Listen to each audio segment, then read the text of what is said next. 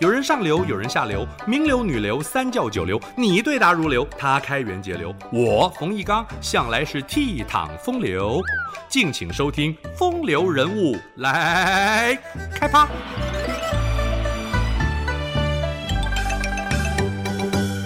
大家都听过“姜太公钓鱼，愿者上钩”这句谚语。姜太公吕尚辅佐周文王建立周朝，受封于齐。齐桓公就是姜太公的第十二世孙，本名小白。当时齐国政治混乱，管仲保护着公子纠逃到鲁，鲍叔牙则追随小白前往莒。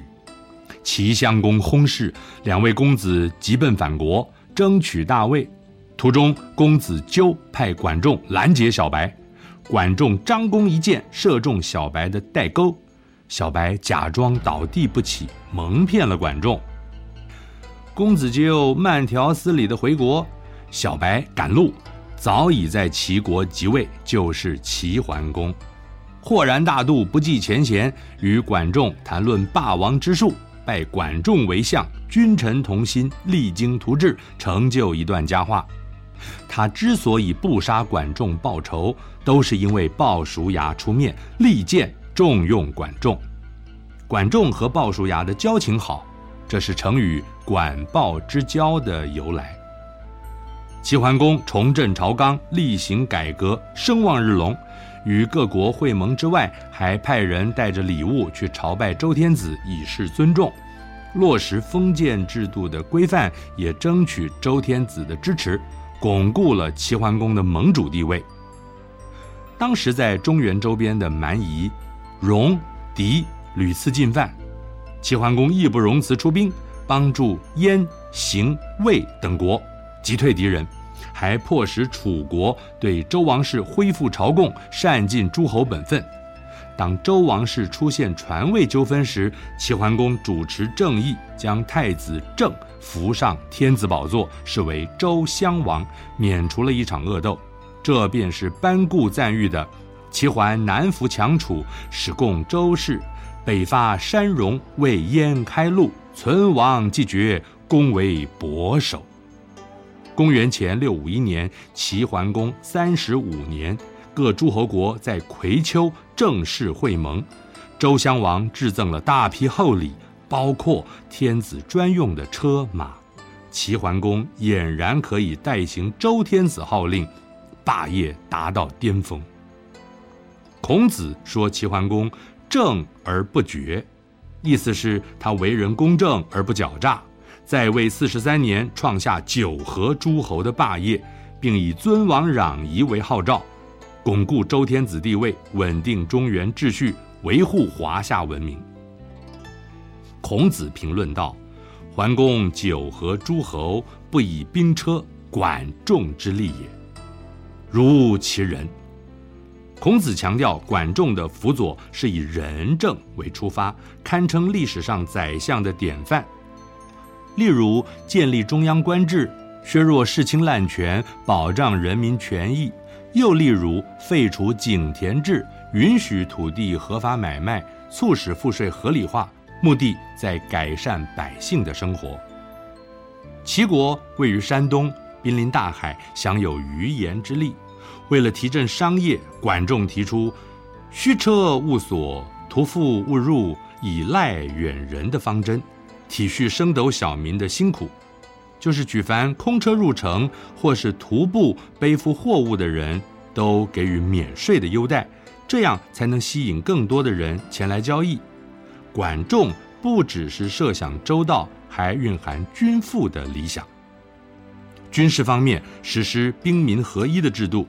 规定人民有服兵役的义务，并依照人数编组，农忙时耕作，农闲时操练，战争时出征，既可提高战斗力，又兼顾农事生产。十七世纪，郑成功在台湾从事反清事业，就是沿用管仲寓兵于农的政策。管仲聪明睿智，而且具备大无畏的精神。三国时期的诸葛亮。经常自比管仲，因为他们都是殚精竭虑，辅佐主君，鞠躬尽瘁，死而后已。管仲通权达变，临危不乱。根据《韩非子》记载，有一次管仲随齐桓公大军远征，返程时却在山里迷失方向，大家心慌意乱。